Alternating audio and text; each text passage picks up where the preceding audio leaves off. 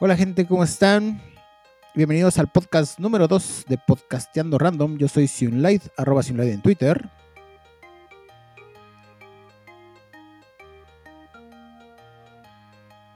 Ajá. Ah, ¿qué pedo, güey? Pues es que la vez pasada ya no nos salió porque dijiste, y del otro lado, yo estaba esperando la indicación. Ok. No, ya no voy a decir del otro lado, güey. Porque... Ok. Yo soy Husín. Y pues comencemos con este podcast, que hay bastantes noticias. Esta semana ha sido una semana un poco, bueno, diríamos que caótica, pero para hacer el 2020, digamos que solo fue movida.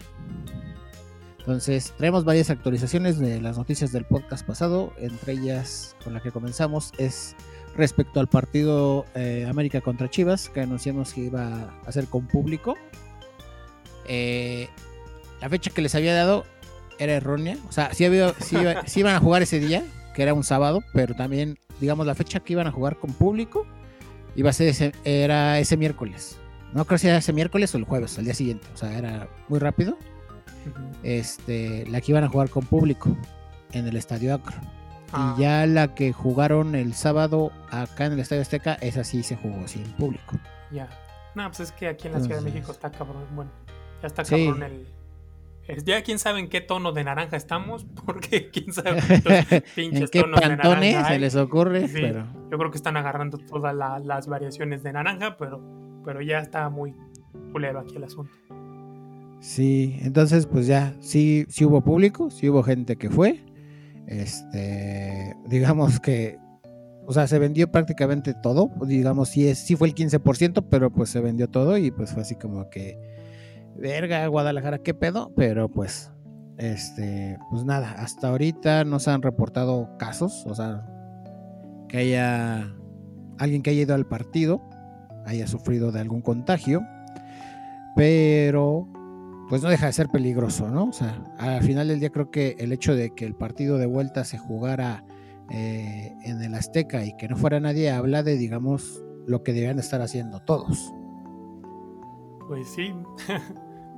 Y pues nada, entonces si se llega a reportar algún caso de alguien que se enfermó, pues ya se los haremos saber y diremos, ¡te lo dije! Grande y fuerte. Yeah. Ok. De ahí nos seguimos con qué, Josín. Con que este fin de semana, bueno, no el fin de semana. Ajá. Pasado mañana empieza YouTube Japan, va a ser un evento que se va a llamar YouTube Music Weekend. Lo habían anunciado desde principios de noviembre, pero todavía no tenían pues ahora sí que quiénes iban a estar, ¿no? Esto va a ser del día 3, que ya cuando es 3, pasado mañana, ¿no? ¿Estamos a primero? Sí, estamos a 1 de diciembre, pasado mañana. Es del 3 al 6 de diciembre. ¿Y qué es lo que van a hacer? Son conciertos que se grabaron, pues ya sea en años anteriores o incluso dentro del mismo 2020. Ajá. Entonces son esos conciertos que ya están grabados de diferentes artistas japoneses, diferentes bandas, pero editados, obviamente. No va a ser un concierto completo. Uh-huh. Ok. Esto con la finalidad de dar a conocer pues a exponentes de la música japonesa y también de apoyar a la industria de la música. Pues durante la pandemia pues no ha habido conciertos con público y así. Ok, pero entonces va a ser como un recopilado de conciertos, o sea, no va a ser nada en vivo. No es en vivo, van a ser transmisiones, o sea, no van a quedar ahí guardadas. Y okay. Pero no son en vivo. Son conciertos ya okay. Son conciertos ya grabados y los van a editar y acomodar para, digamos, precisamente dar como que esa experiencia de concierto. Ajá. Y dar a conocer a grupos japoneses y la música en general, ¿no? Exacto, pero está interesante. Sí. Porque, bueno, de entrada son 4 días, ¿m? Con un total de 48 artistas y bandas. 48, ok. Ajá. Son bastantes. Entre los que hay, pues unos que sí son bastante conocidos. ¿Pero son todos japoneses? Sí. ¿Todos japoneses? Sí, todos japoneses. A la pelota. Sí, entonces va a estar, por ejemplo, Kodakumi, Ayumi Hamasaki, Ikimonogakari, Glay, Tomoyasu Hotei, Hyde, Yoshiki y Dieran. O sea, por mencionar algunos. Sí, sí, sí, en los 48. Uh-huh. ¡Wow! Los conciertos se podrán ver a través del canal de YouTube Japan y también a través de los respectivos canales oficiales de cada artista. De hecho, en el canal de YouTube Japan ya está una playlist hecha con todos los... Ahora sí que con el programa completo de cada uno de los cantantes o grupos que van a estar. Y pues ahí puedes agregar una alerta para que te recuerde en cuanto empiece la transmisión. Lo interesante aquí es que va a estar habilitado el super chat para apoyar a tu artista favorito con donaciones. Eso pues es más interesante, ¿no? Porque al final del día, pues es esto, apoyar a que el asunto se active, porque pues no hay conciertos presenciales. Entonces, pues ahí si les gusta la música japonesa, ahí está el dato, empieza el... O quiere conocerla, ¿no? Si quieren conocerla ahorita de qué es lo famoso, qué es lo que pega ya, ahorita que está pues, de moda lo asiático. Exacto, ahorita que está muy... Pues es una buena oportunidad para ver pues qué grupos son los que más pegan. Uh-huh. Supongo que habrá muy variado, desde ya los que tienen bastante carrera ya hasta los nuevos que, sí, pues, sí, desde éxito quiero yo pensar, no he visto la playlist, pero quiero yo pensar que va a estar Radwimps, que es el que hizo el soundtrack de Your Name de Kinoko. Quiero yo pensar, no lo sé. Híjole, creo ¿no que está, joven? No va a poder, no. ¿No van a estar? No, Lisa, ¿no sabes? Ah, no, esa no lo ubico, la verdad. Ah, ok. Pero Radwimps no va a estar. No. De Mira. Nuevos que vi, por ejemplo, estaba de los que hablamos la semana pasada del opening de Dragon Quest. Ajá. Macaroni Enpitsu, esos van a estar. Ese digamos que es un grupo pues más reciente comparado con los otros, ¿no? O sea, Diran Rey o Yoshiki, líder de X Japan, pues ya son de antaño, ¿no? Pero sí, o sea, la verdad es que va a estar bueno. Y pues ahí está, para quien quiera. Sí. Obviamente, pues por la diferencia de horario habrá que madrugar, pero vale la pena. Vale la pena. Va a ser el fin de semana, supongo. Te digo, es el 3, pero sí termina el 6. O sea, empieza el jueves. Sería jueves, viernes, sábado y el domingo, pero pues el domingo ya muy temprano. Ok. Pues sí, ahora sí que va a haber, igual el jueves no tanto, pero el viernes hay oportunidad de desvelarte para ver qué pedo. Y pues echar el maratón, ¿no? En caso de que te mamen muchos grupos japoneses. Así es. Pues qué chingo. ¿A qué hora va a empezar? El 3 a las 3 de la mañana. De hecho, a esa hora, el primerito, digamos, el primer de la playlist no es un grupo, sino van a ser los videos, los mejores videos o los videos más rankeados del 2020. Ok.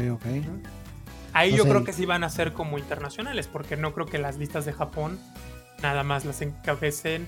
O sea, sí las encabezan los artistas japoneses, pero también se cuelan uno que otro de este lado, sí. Ok. Pues perfecto. De ahí nos pasamos con actualización de la vacuna del COVID. En este caso es una pequeña actualización sobre el laboratorio Moderna, que ya metió igual, al igual que Pfizer, en la FDA ya metió papeles para aprobar su vacuna. Y también metió papeles en la EMA, que es el organismo europeo que se encarga de regular ese tipo de, pues, todo lo que es para consumo humano. Entonces, al parecer ya está empezando como que la carrera de las farmacéuticas de meter papeleo y ver, pues, quién chinga, o sea, así que quién la prueban primero y empezar a vender. Sí. Lo cual son buenas noticias, yo creo, para todos, porque independientemente de qué farmacéutica llegue primero, pues siento yo que todos van a recibir su rebanada del pastel. Que sí, el que lo haga primero va a recibir una rebanada más grande, ¿verdad? Pero, pues, nada, eso es nada más como que... Todavía aquí en México todavía no meten papeles. Pfizer sí, ¿no? ¿La semana pasada? No, sí, Pfizer sí, pero Moderna todavía no mete papeles.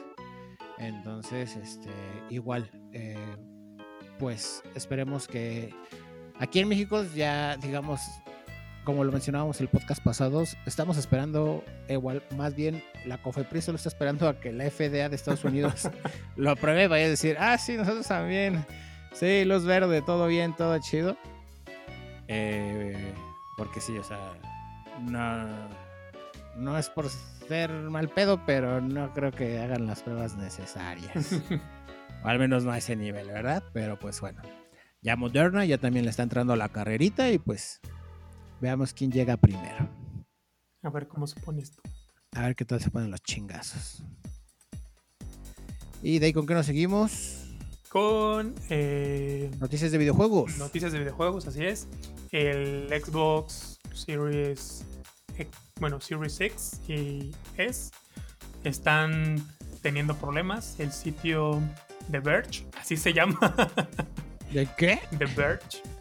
¿Cómo vete la Verge? Ah, no sé. The Verge. Bueno, así se pronuncia, ¿no? Sacó la noticia de que algunos juegos tienen un mejor rendimiento en el Play 5 que en el Xbox, ¿no? Sobre todo el Xbox, el Series X, porque pues, es el potente en el caso de Xbox. Que pues no era lo que se esperaba, ¿no?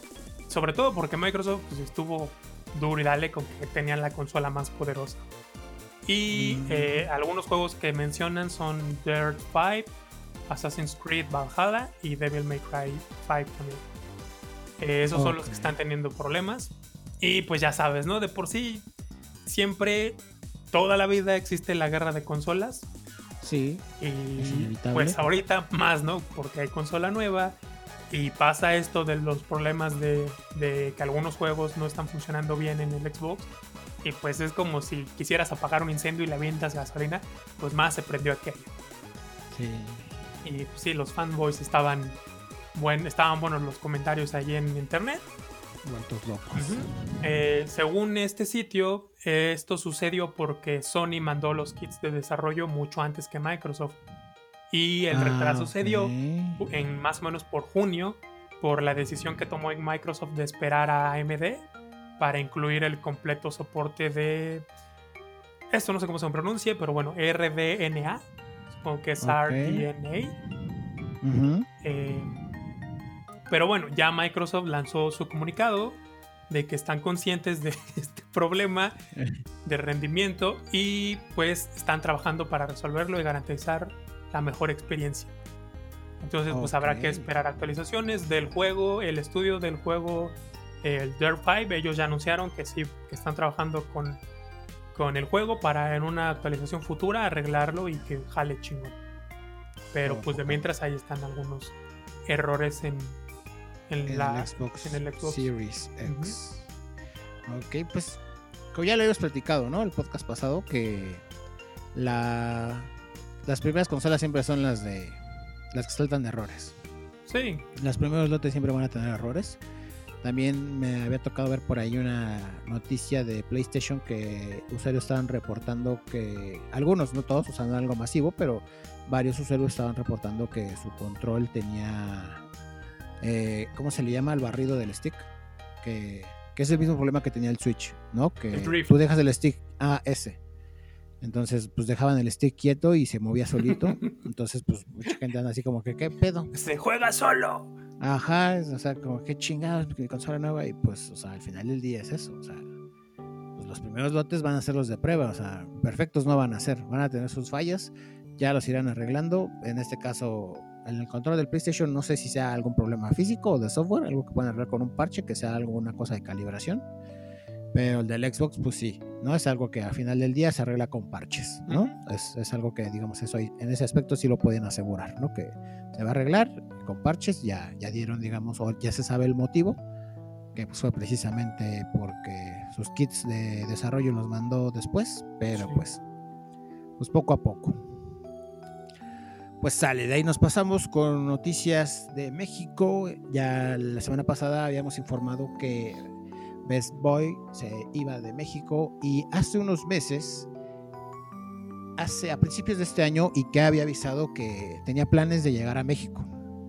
Sí. Que tenía planes de abrir su primer tienda y demás. Pasó todo este cagadero del coronavirus y pues todo se retrasó a la verga. Entonces, pues yo creo que por motivos logísticos, o motivos más bien monetarios, más que logísticos, monetarios, IKEA hace un par de meses, si no es que un poco más, anunció su tienda en línea en México. ¿A poco ya tiene línea? Así es, sí, entonces pues algo que no habíamos anunciado, bueno, algo de lo que quería hablarles, porque la verdad es que IKEA es una tienda de muebles pues bastante buena, es bastante buena porque es una tienda que ofrece precios, si no bien accesibles, los considero yo justos, porque el diseño que manejan son diseños bastante prácticos, tienen un diseño práctico, y te digo, el precio no se va a los cielos, ¿no? O sea, no es que no...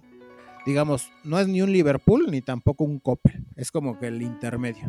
¿Viste? Okay. ¿Qué traes contra Coppel? No es cierto. Pues, o sea, Coppel fue el primero que se me vino. Es que iba a decir Viana, pero eso ya no existe. Ya no existe, güey. Lo compró Coppel. ¿Será como un... ¿Qué te gusta? Un... ¿cómo se llama este? ¿Muebles Dico? Andas... Ponle... Sí, o sea, que no son muebles muy chafeitas, pero pues tampoco muebles muy chidos, ¿no? O sea, sí. Bueno, cabe mencionar que algo que caracteriza a IKEA, aparte del diseño de sus muebles, es que todos los muebles que vende, o sea, pues sí, la mayoría, si no es que todos, son de ármalos tú, ¿no? O sea, todos son desamblados y te llega una caja con todas las piezas y pues ya lo tienes que armar y tanta, ¿no? Lo que caracteriza es que pues las instrucciones son sencillas y que al final... Así que cuando acabes de armarlo, pues te queda el mueble tal cual lo viste en el catálogo, ¿no? Ahora sí que vale mucho la pena. Sabemos que son tiempos difíciles como para andar gastando en este tipo de cosas, pero pues si ya andaban ahí en planes de remodelación, pues no sería una mala idea darse una vuelta por ahí. Yo la verdad ya había un escritorio que dije, hijo de tu, qué horror, en cuanto me llegue un dinerito. ¿Y tú ya viste los precios aquí en México? ¿Están bien? Sí. Órale. Sí, yo ya lo vi, te digo, en cuanto anunciaron hace un par de meses, yo me metí en chinga a la tienda y empecé a ver todo, güey. Es que no mames, es absurda la cantidad de cosas que tienen. Dale. Y qué diseños tan bonitos, güey, tan prácticos, güey. O sea, son de esos muebles que tienen los detallitos que dices, es que no mames, esto es bien práctico, güey. Así de, aquí podría poner una toalla perfectamente, aquí podría tener X chingadera, ¿no? O sea, tienen ese tipo de detalles y los hacen bastante prácticos. Yo el escritorio que vi es un escritorio gamer que no mames, o sea, tiene para colgar los audífonos, güey, tiene para organizar los cables, güey, en la parte de atrás, güey, tiene como una bajada en la parte de enfrente, pues para no recargar las muñecas directamente en la orilla del escritorio, o sea, tiene detallitos que dices, verga, yo no sabía que necesitaba eso, pero lo necesito. Pero lo quiero, ¿no? Y lo necesito. Sí, o sea... La verdad es que sí estaba bastante coqueto el escritorio y pues sí, va. O sea, yo vi el precio, costaba $6,500. Ah, está bien. Ajá, y es un escritorio grande. Entonces dije, pues vale la pena. O sea, por el diseño, o sea, porque eso, estamos hablando de eso, del diseño. Una, el diseño no lo va a encontrar en otro lado. Dos, es bastante práctico. Y tres, está mamalón. Y te digo yo, a lo que yo considero un precio justo. Entonces, pues, ahí se los dejo. Por si se quieren dar una vuelta, chequen precios. Por si ahí estaban interesados en comprar algún mueble, pues... Nunca está de más, ¿verdad? Sí. Y de ahí nos pasamos con noticias del otro lado del charco, en Japón. En la madrugada del día de ayer, en Japón, cayó un meteorito. No mames. Cayó un pinche meteorito a la verga. Bien Your Name el pedo, ¿eh? Sí, es lo que te iba a decir. Esta madre estaba bien Your Name. Y pues nada, fue en el sur de Japón.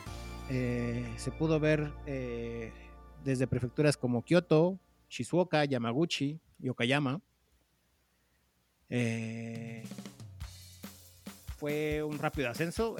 Digamos que en los videos que están circulando en internet, pues se nota que si bien aguantó mucho el meteorito, pues al final como que antes de tocar tierra se desintegró, ¿viste? Como decía Homero Simpson, quedó del tamaño de la cabeza de un chihuahua. Exacto. Algunos medios como NHK Japan reportan que pues sí, que se desintegró, pero que podrían haber llegado algunos trozos de meteoritos al suelo terrestre. Aparentemente cayó en una zona pues que no estaba poblada, o sea que fue a montaña. Y pues nada, se hizo bastante interesante porque una es 2020, han pasado bastante cosas bien pinches locas. Y dos, pues algo similar había pasado justamente un par de meses en Nuevo León. En Nuevo León igual cayó un meteorito acá bien al estilo Your Name, güey. Y este sí, güey. O sea, este sí cruzó, o sea, cruzó todo pinche Nuevo León, así al punto de que personas en Coahuila y Tamaulipas habían reportado que lo habían visto porque literal cruzó el cielo de forma horizontal, porque este que se ve en el video del que cayó en Japón, se ve mucho que cae mucho, bueno, que se ve que cae en vertical, ¿viste? O sea, como que va para abajo directo. Y el que se grabó en Nuevo León, o en el norte del país, se nota que, pues que cruza, ¿no? O sea, que cruza de forma horizontal y pues que va cayendo poco a poco, digamos más despacio. Entonces, pues sí, este pinche 2020 no deja de sorprender, no mames. Ya que se acabe, por favor. Sí, güey, ya, o sea, que no mames. Ya diciembre, ya, o sea, ya ahorita ya estamos a 1 de diciembre, güey, ya es el arrancón final, güey, o sea, ahorita... No mames, güey, pero tengo miedo del pinche 2021. No, güey. Solo, mira, ahorita no hay que preocuparnos por el futuro, enfoquémonos en el presente, güey. Con que acabe esta mierda, ya, o sea, espero yo estar en un error. Digo, espero yo. Ay, cabrón. No, espero yo estar en lo correcto, pero creo yo que no va a haber nada que supere este 2020. O sea, no va a haber un año tan de la chingada, o al menos en cantidad de noticias, que superen lo que fue el 2020. Mejor ya ni digas, güey, porque cuando uno dice no puede pasar nada más, no me puede ir peor, güey, es como invocar de que me cargue la chingada. Sí, no mames. Sí, como que ya nada falta que me un perra. Sí, y te mea, sí, no mames, no. Y te manches. Oye, ay, no. ¿Qué pasó? Me estoy prendiendo, es que... No, ¿qué pedo? Escucho tu respiración, güey. Y es como esos videos de internet que se pegan un chingo al micrófono y empiezan a hacer ruidos. Así, güey, está cagado el pedo. Siento así como que tu respiración estimula mi mano. Voy a hablar así. Solo voy a hablar así. Es que sí se presta, o sea, suena algo así. Ya me te kudasai. Ok. Pues bueno, seguimos con noticias de Japón. ¿De qué nos vas a hablar? ¿Ya vieron la secuela de Inuyasha? Se llama Hanyo no Yasahime. Que es con los hijos, ¿no? Ajá, son las hijas gemelas de Sesshomaru y la hija de Inuyasha. De Inuyasha. Ay, yo no la he visto porque la neta, la idea se me hizo muy floja. Ya. Yeah. O sea, se me hizo así como que pues cambiamos el sexo y ahí está. Nueva serie. ¡Woo! Pues es que hay que hacer varo. Pero me hubiera gustado más que hubieran, no sé, pinches aguas termales de Ranma cayeron en todo el mundo, o llovieron las aguas termales y les cambió el sexo a todos, o sea, no sé, la idea sí me hizo muy así como que, ay, ya me dio huevo imaginar algo más, las hijas de todos y los que eran hombres ahora son viejas y los que eran viejas ahora son hombres. Entonces, ¿pero qué tal está? Cuéntanos. Yo vi unos capítulos, se estrenó el 3 de octubre, vi algunos capítulos, la verdad sí está medio flojona, no me atrapó. Como dices, la historia y todo es... El inicio, digo, vi pocos capítulos, se me hizo como lo mismo. O sea, incluso repiten el primer demonio que sale en Inuyasha es el mismito demonio. Y, o sea, no me atrapó. ¿Y cuál es la cuestión? Que la historia no está hecha por la autora. O sea, no es de... Rumiko Takahashi. El diseño de los personajes principales sí está hecho por ella y digamos supervisa el anime, pero no está. Haz de cuenta que es algo como lo que pasó con Dragon Ball GT, que que el estudio de animación dijo vamos a hacer una secuela y que Miyazaki dijo, yo los checo, que no la caguen. Ajá, pero pues obviamente pues no es lo mismo. No es su historia, ajá, no es canon. Exactamente.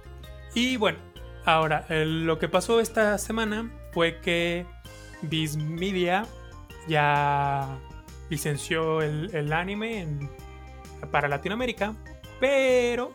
Y también en Estados Unidos, Pero Crunchyroll anunció el 25 de noviembre que ya se iba a empezar a transmitir dentro de su plataforma con doblaje 2 días después, o sea, el 27 de noviembre, con doblaje en español.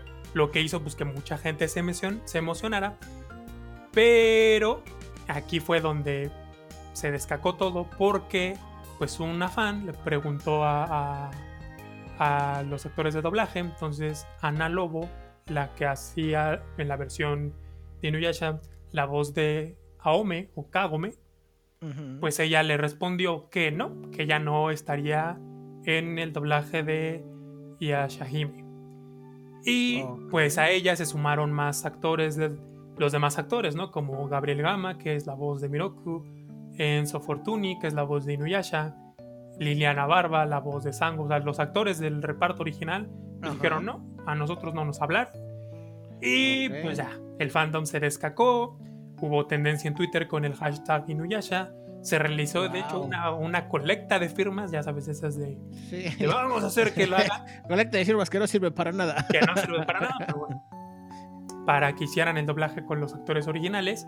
Y pues el 27 que salió, o sea, el viernes que salió el capítulo en Crunchyroll, el primer capítulo de la serie ya con el doblaje, pues no. Yo lo puse, dije, a ver qué tal está el doblaje. Y luego me di cuenta, dije, este doblaje es argentino porque es el mismo de Breaking Bad. El doblaje de Breaking Bad se hizo en Argentina y de la primera escena salen ahí unos personajes de X, o sea, no son personajes principales, y la voz de uno de ellos es la misma voz que le pusieron a Heisenberg en Breaking Bad. Entonces, estoy esperando que Breaking Bad tiene doblaje. Sí, yo lo sé porque mis papás la vieron en español, ¿no? Les gusta mucho la serie y de repente la vuelven a ver, pero ellos la ven en español porque pues, pues ya están grandes, ya no les late estar leyendo. Sí, entonces, sí. Y por eso me di cuenta, dije, este doblaje es argentino. Y pues no, la verdad no está chido. No es por menospreciarlo, pero siendo honestos, pues en México se tiene muchísima más experiencia en doblaje. Se llevan décadas haciendo doblaje. Entonces, pues no quedó bien. Y pues sí, eso molestó bastante a los fans. A los fans. Pero entonces sí salen los antiguos personajes. Pero como de apoyo. Ok. Ajá, o sea, pero son apariciones especiales. Sí, pero te digo, ves que ya van ahorita como en 10 capítulos un poco más. Y yo la dejé de ver, pero. O sea, ya no la he seguido viendo igual y luego la continuó. Pero. De momento, o sea, de entrada no. Eso ya los personajes. Ya la historia se centra en las hijas de Sushomaru y la de Inuyasha. Ok. Pero entonces, digamos, solo son apariciones especiales de los personajes pasados. O sea, digo, ahí no tengo tanto problema, porque digo, al final del día es eso, o sea, pese a que no está el cast original, pues se entiende que igual y no los mandaron a llamar, porque igual y no son tantos los diálogos que van a ver. Pero como dices, si el doblaje ya se escucha mal, o sea, porque pues, es argentino y lo que tú quieras, pues sí, la experiencia en doblaje, pues definitivamente la tiene México y pues se nota. Sí. Se nota inmediatamente. Entonces, pues qué desafortunado para la franquicia que, digamos, empezó con el pie izquierdo en Latinoamérica, siendo que Latinoamérica pues ya es buen mercado, ¿no? O sea, ya... Sí, siento que le va a pasar lo que le pasó a Dragon Ball Kai, que por no contar con los actores originales, pues no van de plano. Sí. No pegó. Lo que sí es que mantuvieron la adaptación de los nombres. Por ejemplo, a Kagome, aquí le pusieron Aome. Eso se respetó, a pesar de que el doblaje está hecho en Argentina, se respetó la adaptación de los nombres. Ajá, el Aome. Ah, okay. Y a diferencia del doblaje que se hizo de las películas en Venezuela. ¿Has escuchado el doblaje venezolano de las películas de Inuyasha? No sabía que había el lenguaje venezolano de las películas de Inuyasha. Está horrible, güey, neta, está muy culero, o sea, está muy de bajo presupuesto, está muy culero. ¿Sabes dónde están esas películas? En Amazon, en Amazon Prime. Yo las quise ver porque tienen la serie ahí, entonces la vi. Y cuando quise ver las películas, nada más están en español, y tanto la serie como las películas en Amazon están en español y portugués, nada más. No hay de japonés con subtítulos, no. Entonces dije, bueno, pues las veo en español, ¿no? A ver qué tal. Pues ni modo que las veo en portugués, ¿va? Y no, pinche doblaje culero. O sea, el de la serie es igualito. Incluso la continuación, el de Inuyasha... Ah, ¿cómo se llama? No me acuerdo, bueno. Pero hicieron otros 26 capítulos porque ves que la serie quedó inconclusa. Sí. Entonces continuó el manga y sacaron 26 capítulos para terminar esa parte del manga. Tiene el doblaje tal cual, ¿no? O sea, está bueno. Pero las películas tienen un doblaje venezolano que está muy, muy mal. Muy mal, incluso pareciera un... O sea, no parece un doblaje profesional, parece un fandub. ¿Así de plano? ¿Un fandub? Los sonidos de fondo están muy por debajo de las voces. Ya ves que siempre en el doblaje los sonidos de fondo quedan debajo. Sí. Pero de plano está muy... Ligeramente muy debajo. O sea, no es... Parece un fandub. Un fandub mal hecho. Ni siquiera un fandub bien hecho, no. El doblaje de las películas está muy mal. Uy, no, y es que no entiendo, o sea, entiendo la parte, digamos, de presupuesto. Sí, pues se van con el que les cobra menos. Hay series tan nostálgicas que no te puedes arriesgar a hacer eso. O sea, las nuevas series, pues para eso están, güey. O sea, hay tanto anime nuevo que dices, pues eso sí, mete todos los actores de doblaje nuevos que quieras y pues ahí que a ver, vas viendo cuáles te sirven y cuáles no. Pero las que ya tienen un precedente, las que ya son de nicho, las que ya son un clásico, las que ya... Exacto, son, o sea, lo que sabes es que se va a vender. Como fue el caso de Dragon Ball Super. Esa madre sabían que se iba a vender un chingo, entonces le metieron el doblaje que era. Sí, y se vendió un chingo. Y se vendió la madre. Tanto así que no los gobiernos de algunos estados, de algunos municipios querían hacer proyecciones hasta que Toei Animation dijo, no mamen, a ver... En ningún momento les dimos licencia, cabrones, no se pasen de verga.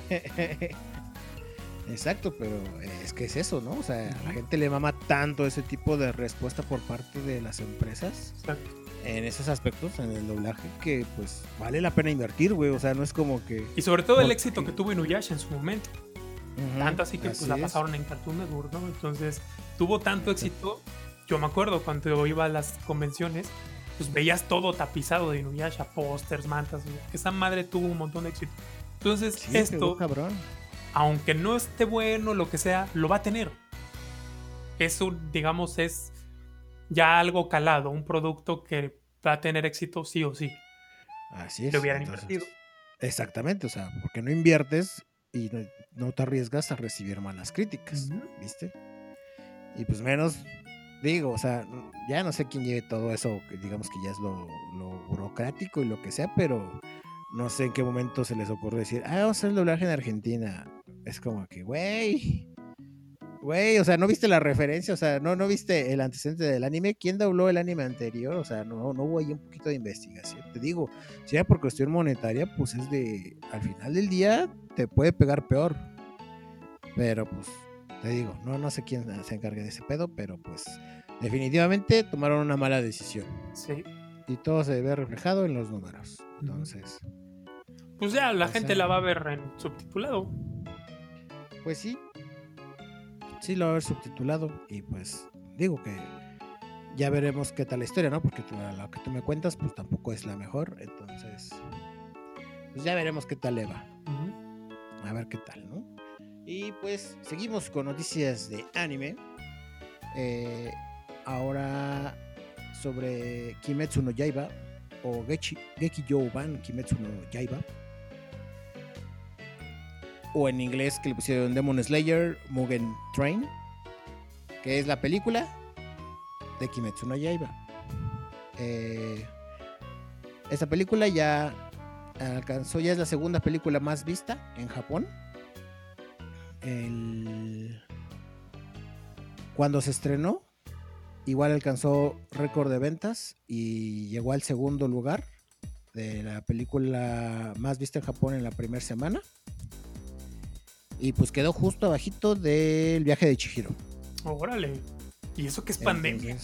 Sí, eso que es pandemia. Y pues sí, bueno, si algo sabemos es que en Japón pues la pandemia se ha contenido bastante bien. Sí. O sea, sí han tenido como que todas las precauciones. O sea, sí se nota el mundo de diferencia. Entonces, por lo mismo, pues digamos, hay muchas actividades en Japón que pues no se detuvieron porque la gente toma todas las medidas y las precauciones necesarias. Y aparte que el gobierno ha estado incentivando, ¿no? Que la gente salga y consuma, o sea, así como cuídense, pero pues sí salgan y viajen dentro del país para que este pedo no se detenga. Así es, aquí la diferencia es que sí hacen caso. O sea, porque aquí está haciendo lo mismo, pero aquí es, les vale verga. Ustedes nomás, aquí nada más dicen, salgan a la verga y compren. Y no, salgan y tomen las medidas necesarias y la gente hace caso y toma las medidas necesarias. Entonces, pues por lo mismo han tenido muy pocas muertes por COVID y por ende contagios. Entonces, bueno, el punto es que pues ya alcanzó el segundo lugar. Apenas lo estaba...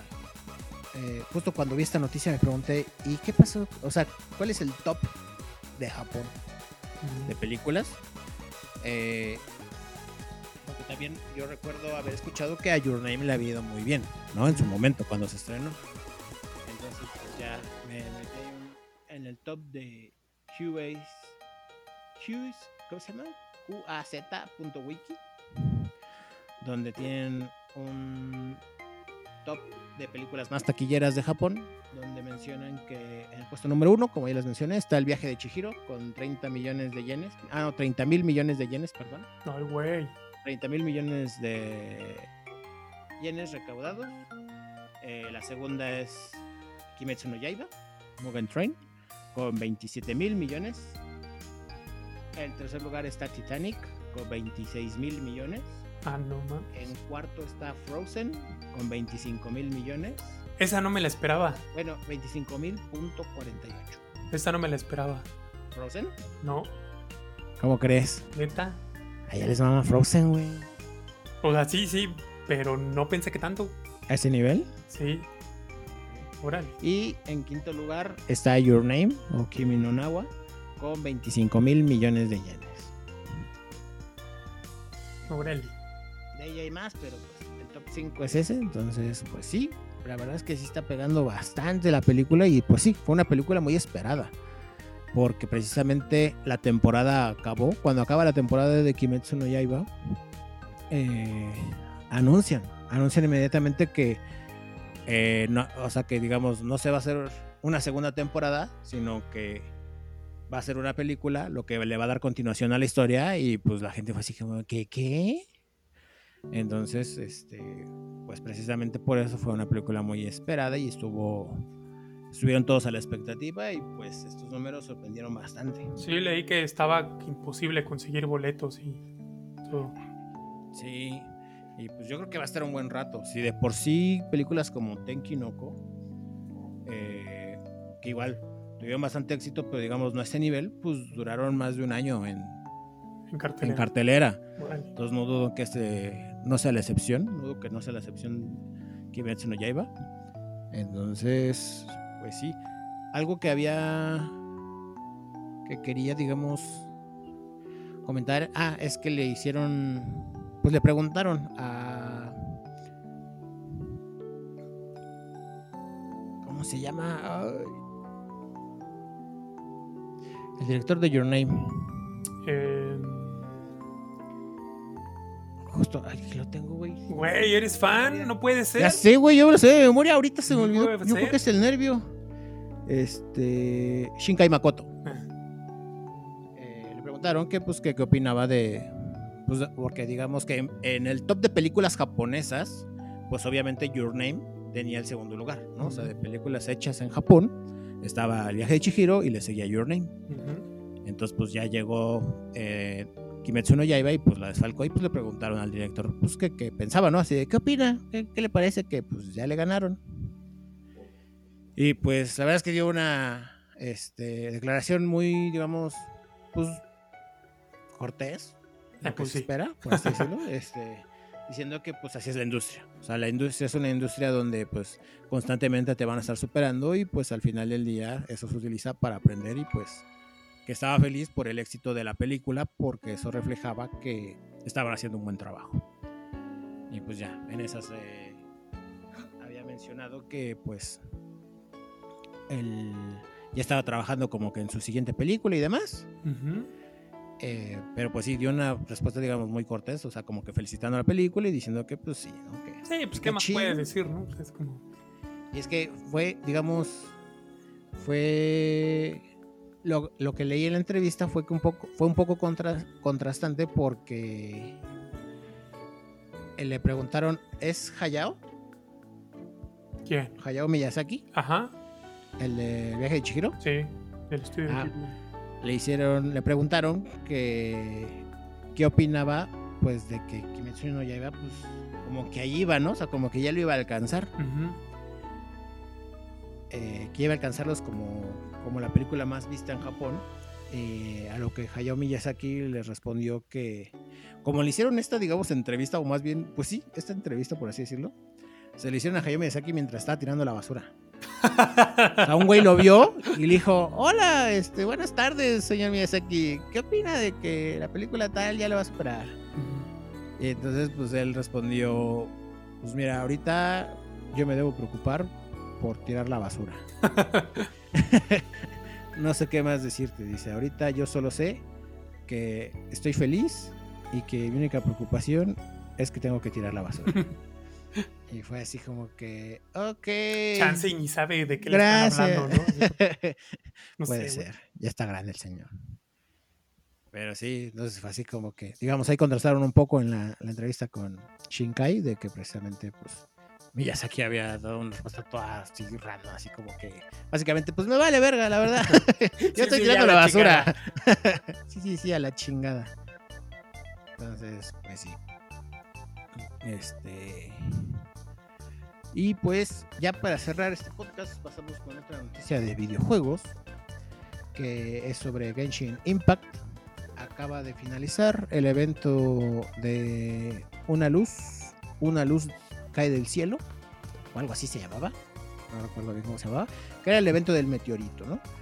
Que básicamente era, pues, como un tributo a Your Name. Y el evento, pues, trataba de recolectar fragmentos de un meteorito y te daban recompensas y demás. Entonces ya finalizó y acaba de comenzar un nuevo evento que tiene que ver con repartos. Este evento le hace tributo a Death Stranding y trata, pues, precisamente de eso, que tienes que cumplir. Ahora sí que le haces de mensajero de paquetería de DHL. Te dicen: llévame esto al pueblo que anda bien puto lejos, por favor. Y pues digamos que lo que trata el evento es que no puedes utilizar puntos de teletransporte, ¿no? Entonces es o le caminas. Entonces, pues ya, ahorita está ya activo el evento, justamente hoy. Ya lanzaron el evento y con ello un nuevo gachapón para conseguir nuevos personajes. Denme un minuto y les digo qué personajes son. Aquí la tengo.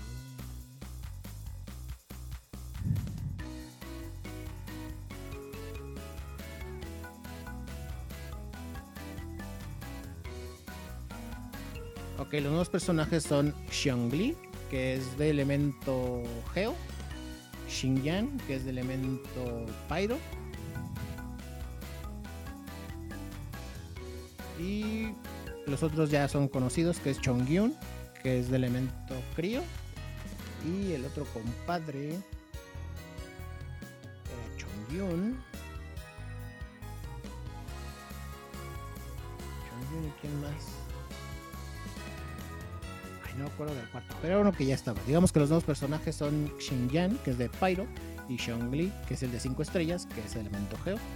Entonces ya está disponible el gachapón para quien quiera conseguir su josbando o su waifu predilecto. Ya puede ir a tirar esas protogemas.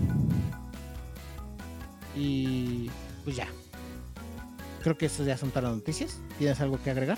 ¿Una noticia más por ahí? Sí, bueno, ya es muy cortito. Okay. Ya dieron fecha de apertura del parque. Bueno, la sección que va a estar dentro de Universal Studios Japan, que es el Super Nintendo World. Es para el 4 de febrero de 2021. Se tenía previsto que se abriera ya ves en 2020, pero pues con todo este cagadero tuvo que recorrer. Incluso la inauguración se iba a llevar a cabo para los Juegos Olímpicos. Y por lo mismo de que los Juegos Olímpicos se retrasaron hasta verano, pues ya Universal dijo: no nos vamos a esperar, nosotros abrimos en febrero. Entonces ya hasta sacaron un videito y ya está ahí en en el Twitter de Universal Studios Japan, por si lo quieren ver. Ahí se alcanzan a ver una atracción de carritos así tipo Mario Kart. Y pues ya, ahí va a estar eso. ¿Cuándo? ¿4 de febrero? El 4 de febrero de, ya del 2021. Uh-huh. Ok. Bastante interesante. Pues sí, ya se habían tardado. La verdad, con todo este cagadero, creo que ya mucha gente se la había olvidado que iba a haber. Que iba a haber. Que una sección de Nintendo en Universal Japan, pero pues qué chingón. Sí, en el mapita se ve poca madre. Pues es el parque de atracciones. Universal Studios es el parque de atracciones más importante de Japón. Entonces, pues espera que esté muy bueno. Sí, sí. Y yo creo que de ninguna manera va a desilusionar, ¿eh? O sea, va a estar poca madre, creo yo. Para todos los fans de Nintendo. Pues ya es momento de ya. Váyanle ahorrando, planeando para su vacuna y para que en cuanto los vacunen, a chingar a su madre. Vámonos a Universal, a Nintendo World. Uh-huh. ¿No? Pues bueno, ahora sí creo que ya sería todo. Sí. Pues gracias a toda la gente que escucha este bonito podcast. ¿Verdad? Muchísimas gracias. Queremos saber su opinión de todo lo que hemos dicho. Ahí en la cajita de comentarios, díganos qué les pareció. ¿Les gustaría que habláramos más de alguna cosa u otra? ¿Qué les parece los temas de los que hablamos? Nos interesa su opinión. Y pues nada, creo que eso ya sería todo. Ahora sí, por el podcast número 2 de Podcasteando Random. Y pues bueno, gente, ahora sí, hora de despedirse. Yo fui SionLight, @SionLight en Twitter. Y yo, Josín. Y nos vemos en el podcast de la siguiente semana, ¿ok? Bye.